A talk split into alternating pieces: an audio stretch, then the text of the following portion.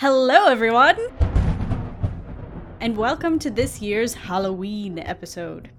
Today, I'm joined by Oldar Howdy. and Min. Hello. We're going to watch a horror movie together. Unfortunately, there is no live commentary this year. And then we'll return with some more cohesive thoughts. As you may remember, last time we watched a proper horror movie, Gonjiam Haunted Asylum. This Halloween, we're doing what seems to be a more chill film, Spellbound, also known as Chilling Romance or Ossakhan Yeonae. Woo. Before we go into the deep plot analysis that isn't really that deep, but you know, we're going to talk about the plot. I'm gonna give you a little vibe check. So each of us are gonna describe this movie in about three words, and you'll just. I think those will be more explanatory of this movie than of the actual plot analysis. Okay, so my three words have somehow all started with C confusing, cringe, and cheeky. I feel like that that well sums up the movie. Yeah, it, it really does. Street magicians, nipples. Mhm. That was multiple words. Bad life choices. I'm I'm cutting that as Okay, okay. one word. My three word sentence is uh yes, that is mine. Lovely. Mine are sophomore, intriguing, scattered. Mm. All right. Nah, Yeah, good. so that's what we think of it. It's pretty much the whole movie. It is. Lovely. So let's give a short plot description. While performing a streetside magic show, magician Jogu sees Yori in the crowd and decides that she will be the perfect muse. The movie fast forwards to his very successful show, which features what seems to be an actual ghost that takes a disguised cast member from the audience and makes them disappear and reappear as a bit. Following the show, Jogu tries to encourage Yori to spend time with the rest of the cast, but she continually makes excuses to get out of it. As the movie progresses, it is revealed that following a tragic bus accident, she acquired the ability to see ghosts, and that has led her to live a solitary life away from family and most of her friends. Jogu and Yori bond, but there is conflict in the fact that he is in a relationship and that Yori's ability causes him distress. Many antics ensue. Some basic information about the movie itself. It was written and directed by Hwang In-ho, someone who's been in the movie industry since the mid 2000s, and has titles under his belt like the movies Love Phobia from 2006 and Monster from 2014.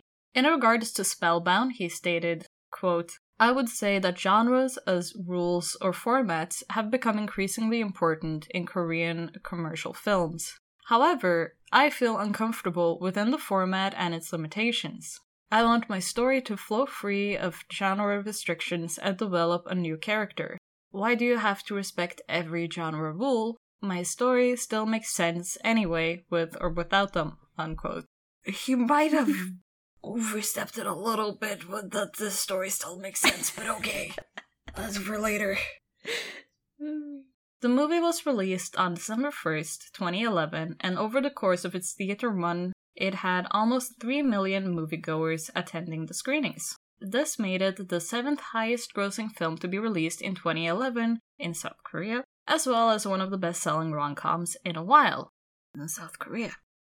This movie doing so well is, of course, partially due to the incredible cast. Son Ye Jin plays the main character, Kang Yori. She is a superstar known for her roles in movies like The Classic and The Last Princess, as well as smash K drama hits like The Summer Scent and more recently Crash Landing on You. She became the nation's first love in the 2000s and has since continued to earn love and praise for her acting and roles. As far as her personal life goes, she married Hyunbin in 2022 and recently had her first child with him. The other lead role, Ma Jo-gu, is played by Lee Min-gi. He too has had his fair share of love from the public, taking on roles like in the 2011 movie Quick and K-dramas like My Liberation Notes and most recently Behind Your Touch from this year. Also, I remember just now that we, we being Oldar and I, we did a single scoop on Because It's My First Life, and that came out like almost two years ago now, I think. But he is also the main lead in that. So check that out. Finally, let's mention an idol actor, Hwang Seung-eon. is an actress and singer under CJES Entertainment. In 2017, she debuted in YG's project group Temporary Idols alongside AKMU's Suhyun and a couple of others. This group was made for a TV show and has not been active since. Now, with that all out of the way, let's talk about our thoughts on Spellbound. What did you be like, JR? What did you like? Yes. What did you enjoy? So I was a big fan of the makeup for the ghosts in particular. We kind of had all collectively gotten the vibe of the movie before the ghosts even showed up. So I was not expecting much from them. But regardless of all that, the ghosts actually had some pretty creepy looks, and we were all pleasantly surprised at the makeup design. It was giving the ring Mm-hmm. and Ringu and all of the other ring related movies. That's that's what the ghosts were giving. Love that. Ten out of ten. Oldar? I really liked the makeup that was done for this movie. Like you had the juxtaposition between how it was done for the ghosts versus how it was done for just living people. And then even there was a scene where one of the characters was supposed to have been like on death's door right next to another character and she looked like she was already gone. I don't know if they meant to go that way, but that's how it came off. And also, the stylist did a great job at very thin eyeliner. Mm-hmm. But yes, there was also a ton Yes, of lot of genre 2011 mixing in this. eyeliner. No, it was j- especially. I remember there being a lot of thick eyeliner because I'm going back through that time period right now, and the eyeliner was like everyone looked like raccoons. So this was it was more like accenting the eyes, but not blocking them out. It was giving Blakes. It was giving Blakes. That that's what it was giving at some point. Love that. No further comment. Okay. I was also a fan of both Yori's friends. In particular, I've been a pretty big fan of Lee Mi-do for years. I've seen her in a lot of K dramas, but never in a movie. Min also pointed this out while we were watching. Lee Mi-do's set looked quite nice when it was first shown, but as more shots were presented, it looked more and more dingy, which we all thought was a really interesting touch. And just kind of not something you would have necessarily picked out if you were just kind of watching casually. I think that's why I enjoy it when we watch movies together because we can all be focusing on different things. Like that's just how our minds work. So, yeah, I really enjoyed that part of it. We might have been putting a little bit too much depth into it while watching it, but you know. Likely. But I will second that the two girlies that played the best friends, stellar performances. Love that. 10 Mhm, out of mhm. 10. Great. We spent so much time focusing on their dynamic and trying to figure it out and when could they have met each other? What did they do? And like that was I think at least 50% of our conversation was about them and having questions and wanting to hear more about them. Yeah, we could have a spin off with just these three people. That would be fantastic. We were down for that. Well, and also we liked how it's like, wait, how is she friends with this person because they were all different? And you wouldn't think that they would all be friends together. But though, as we find out in the movie, though, that they haven't actually met in person until towards the end of the movie. So it's their personalities that brought each other together, which, as you'll see in the movie, they're very different. But they work so well together because of their differences. It's wonderful. Yes. It was a very fun friendship group to see in a film. Cause like that sounds like friends like I'd have in real life. Like that kind of difference in like what everyone does and stuff. But seeing in a movie instead of like people being similar was something I really enjoyed. Yee. All right, so those were my likes. Oldar, why don't you give us your first one?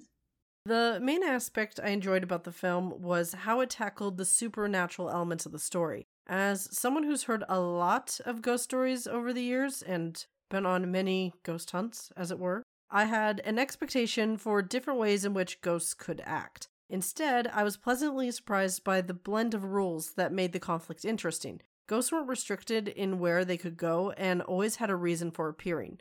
There is a main ghost who has a purpose for haunting, and I thought how she enacts vengeance on the protagonist was fair. However, the ghost that took my heart had a very short appearance and was of a kid who had died in a car crash. Him haunting the protagonist led to them discovering the car he died in and saving his parent who was still trapped inside, injured. And I'm a sucker for stories where the deceased stays behind to help their loved ones, so that stood out to me. Yeah, it was really cute. Mm.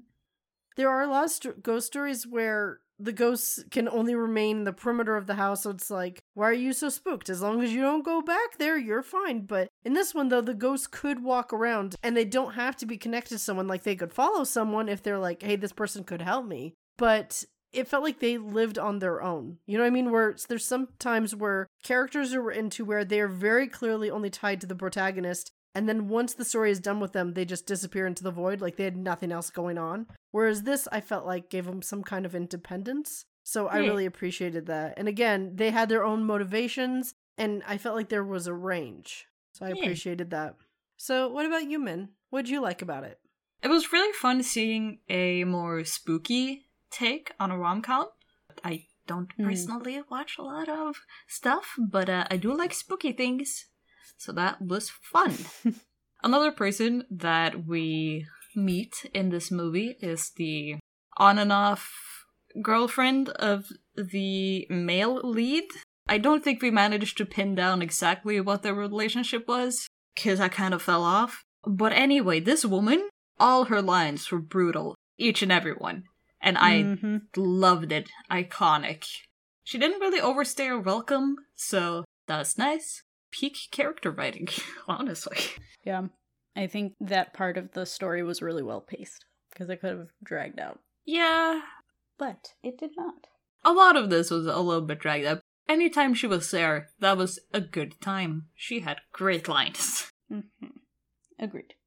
So now we've heard a couple of the things that we enjoyed about this movie. How about the things that we found a little bit unfortunate about this film? Sure. Okay, so I'll start us off again. Personally, I didn't think that the chemistry between the leads was that good, which I think is a wild thing to say because Son Ye Jin has never done anything wrong.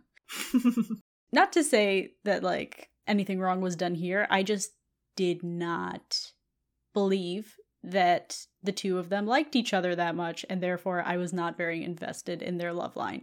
So that's kind of like a big part of this movie. so to not enjoy it kind of makes me not enjoy the movie as a whole in a way. That is one thing.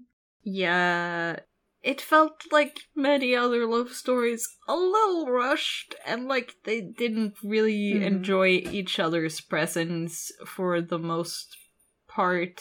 Early on, it borderlines bullying, workplace bullying. It's Mm, just- mhm. I don't know, it feels kind of Yeah. icky, but it's not the worst. It's definitely it isn't the worst. Yeah. Not the best, not the worst. Mm-hmm. Because, like, the workplace bullying thing, it didn't feel like he genuinely wanted her to enjoy everyone's company. It was just like, she won't do it, so I gotta make her do it type thing. Yeah, and it's just And it's a I didn't like that. no, it's a weird power dynamic since he's kind of the Mhm. main boss and she's literally a stagehand. It's Yep. it's kind of off, but alas, it is what it is. Yeah, I was genuinely not on board with it, and also how they fell in love. It seemed more like they got together because the script told them to, than that the story was leading them towards it. Mhm. reminded me of I picked up a celebrity on the street, how that felt very forced and because we had a goal to get to. Not Mhm. because it was less, like, oh, I can see the point though, than that. Oh, obviously. Still not great, but less bad. At least no one was, yeah, held for ransom or like or lied to. Like it wasn't that. It just felt Mhm. like how did we get from you are annoying employee who bugged me to this just because of a ghost? It just felt Mm-hmm. like it just they just had a goalpost. Yep, pretty much. And then my last point is they could have had the dog show up a bit more. Because if you have a cute dog, you should use the cute dog. Like they mentioned the dog quite a bit, but they didn't show the dog that much. And I just want to know why. Like for the longest time, we were like, "Is this a ghost dog? We have not seen this animal. What could it Right. mean?" Yeah, because Yori even said, like, oh, I gotta feed my dog. And then we never see the dog. So we are like, is she lying about even having a dog? Yeah. And also, here's the other thing that they could have gone with the whole animals can see ghost trope too. Yeah. And it would have fit. So it felt like the dog was underutilized and just sprinkled in at random moments. Possibly lost in editing. Yeah. It did not seem like she took care of the dog at all, though. I did not get that vibe. A missed Yeah. opportunity. So yeah, Oldar, let us know what you disliked, please and thank you. I had a couple of dislikes, but I really pared it down because I felt so bad that it was going to be very lopsided with how I talk compared to them. So, while I recognize that to an extent the suspension of disbelief is necessary for movies like this, it was a bit too absurd at times. There was one moment in particular that bugged me, and that was when Yori ripped holes in Jogu's shirt, which showed his chest. She did this more than once, and it bothered me for two main reasons. First off, woven fabric doesn't rip that way. Even if it was prepped with cuts to make it easier, it still shouldn't have ripped like that. And also, it was just solid shirt, solid button up to where where she ripped would have been in the middle of the woven material, which doesn't make any sense. And there weren't even any breast pockets on that first dress shirt where it could have been argued that the pockets could have been ripped off in that shape if the seams had been sloppily basted at a stupidly long stitch length and she had a seam ripper in her hands, which leads to a whole bunch of other questions relating to clothing construction. And I couldn't stop thinking about this because we watched the movie on a Friday. Then I was working on doing repairs of a coat that weekend, and I'm like, that's not how material rips. Like, even like really thin material doesn't rip that way. But just led to a lot of questions about clothing construction and how it just didn't make sense. And also the way that they cut away, it's very obvious that that isn't how it worked.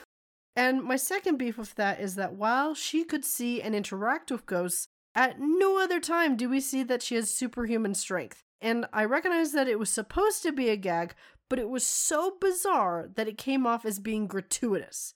And that moment bugged Yeah. me so much, it took me out of the story and made me wonder what the production team were thinking. It felt as though it wasn't thought through and was just a means to get to the goal of exposing Jogu's chest. Like, why? Yeah. I mean, I feel like something that Korean shows and movies do a lot is they play up on drinking habits.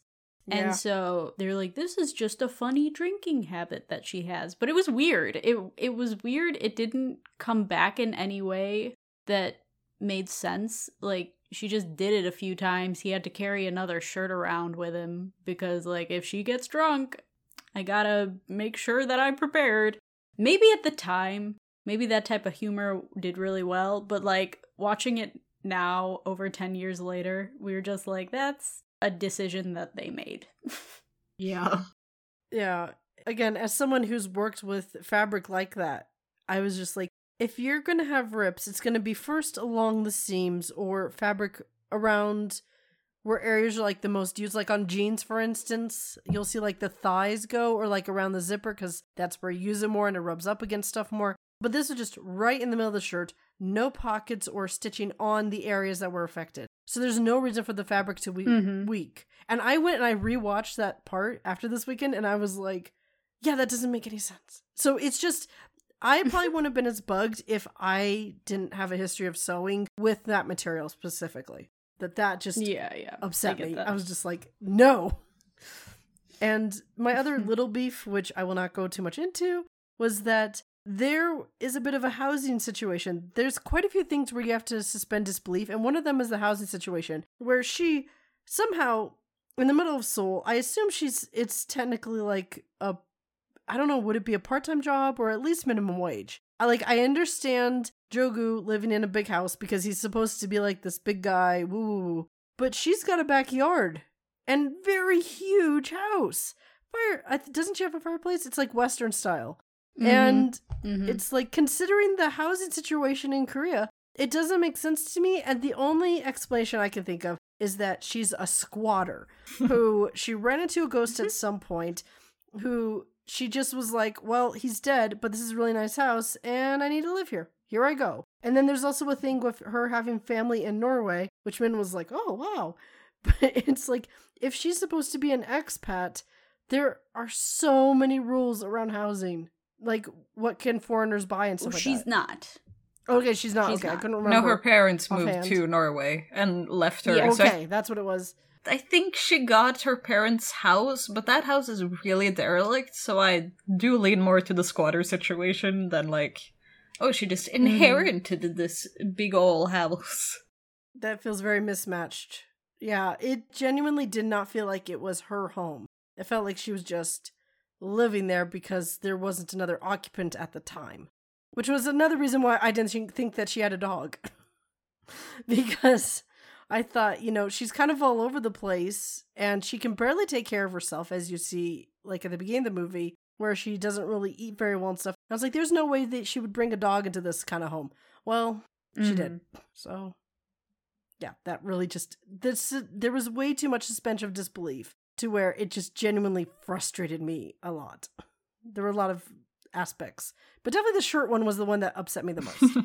yeah. As for Min, what about you? What did you not like about this film? To me, it felt like the director and the people who wrote it had a lot of ideas and just threw everything together and hoped that at least one of them would work, and none of them really did. it was very much giving like the Ghost Whisperer mixed with a semi generic rom com K drama that was then released as a two hour long movie. Either it should have been edited down, had sadly less ghost stories, but more focused on like the story of that one particular ghost instead of having like 3 Mhm. shorter ones. And just like removing a lot of unnecessary things. Like, I do feel like the dog got lost in editing, but I wish there were other things Yeah. that got lost in the editing. Maybe this would Yeah. have worked better as like a drama, like a TV show with mm-hmm. episodes. That would have been very interesting. But as a movie, it just it's it's a little bit too messy and the things don't really connect the way that they should. I guess. Right. Mm-hmm. Yeah, I agree. I also think it's funny that you said that they threw a bunch of ideas together because, as we read earlier from the script, Yes. that is exactly what director Hong was trying to do. Yeah. So, yeah. The other thing I was thinking of is that it has the vibe of a rom com drama, but it felt like it went too long for a movie. But it kind of made me think if it was originally a novel that then had been adapted for a movie, that would make a lot of it make more sense. To where these things were big deal in the book and the way the pacing was in the book would have made more sense and been more fleshed out than it was in the movie where with a lot of adaptations they'll cut out stuff but then they'll leave little things that they know fans like to where it's like, oh, see, we didn't forget about this thing that people remember from it. But Mhm. that's not what it's not based off of a source material, like of a single source material. Yeah, not Let's as far as explain I know. And as kind of mentioned before, I do really think that had we watched this movie in 2011, we might have liked it more with the feeling of the comedy and the pacing, and this would probably Mhm. have felt more like a fresh idea in 2011. When now Yeah. Good point. there does exist shows kind of like this, I believe, in the K drama world, and like you've kind of Mhm, seen mhm. things reminiscent of this now, rather than what we would have in 2011. So I get why people would have loved it in 2011. Uh, it's a little bit on the edge now. I don't know. As Min mentioned, that if we had seen the movie back in 2011, we might have appreciated more, which had me thinking, like, well, when I was 21, I didn't have as much experience with ghost stories, going to haunted places, that sort of thing, and Yeah. not had the perspective of, oh, these are real people, unless it's like a fictional sort of thing, who have had these tall tales told about them over the years, which is where a lot of movies like this pull from. So I probably wouldn't have appreciated, but I definitely would have been more interested in the love line, but wouldn't have noticed the lack of chemistry, how they just jumped into it. So I'm definitely more critical with being older, but I still think though that there's some things that you can enjoy about it. I think that it's it's definitely entertaining. I will say that. Which there are some movies where they are all over the place and they are not entertaining. This is luckily not that situation. You can have fun with this one. It's just there's times where it gets to be a little bit too silly and a little bit too sophomoric. Shall we jump over to the soundtrack? Yes. Yes, please. There is a soundtrack for this movie. It was released a few weeks after Spellbound arrived in theaters on December 21st, 2011. It has 25 tracks, but only three have vocals. The title track is Falling in Love. It was sung by the girl group EZM and is about the feeling of falling in love. The only other song on this OST that has lyrics is Pyo. It was made by the solo jazz artist Jami Sol, but sung by a female artist who isn't credited, which kind of bugged me. And so I had poor Seddon try to look it up for me, and she's like, no, but there is speculation about who it could have been. So, oh spooky. Oh my gosh. Another spooky thing. But apparently, though, he's big in the jazz scene because I was seeing a lot of his other work, and it's like, okay, so apparently he's big guy in there because he gets a lot of work. Anyway, the final song I want to mention is Relove Humming version because it was also made by Jami Sol. It doesn't have any lyrics, but you can hear someone humming along to the music. I don't think it's Jami Sol because it sounds like it was a female doing it. I could be very wrong. I've never heard his voice because he primarily, I think, makes music and plays a saxophone, but who knows? And the OST has an overall pleasant sound that, in my opinion, is reminiscent of the music for the neighborhood in the original The Sims game, which might seem strange, but during dates and lighthearted moments, it worked.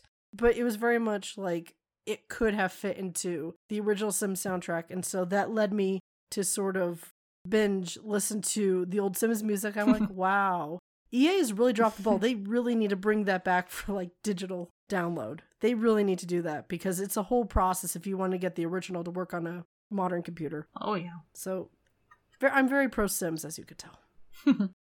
While this movie was very ridiculous at times, it does serve its purpose of being a little spooky and a little cute. So if you want something new to watch for this Halloween season and don't have a lot of expectations, this is definitely one that you should give a try.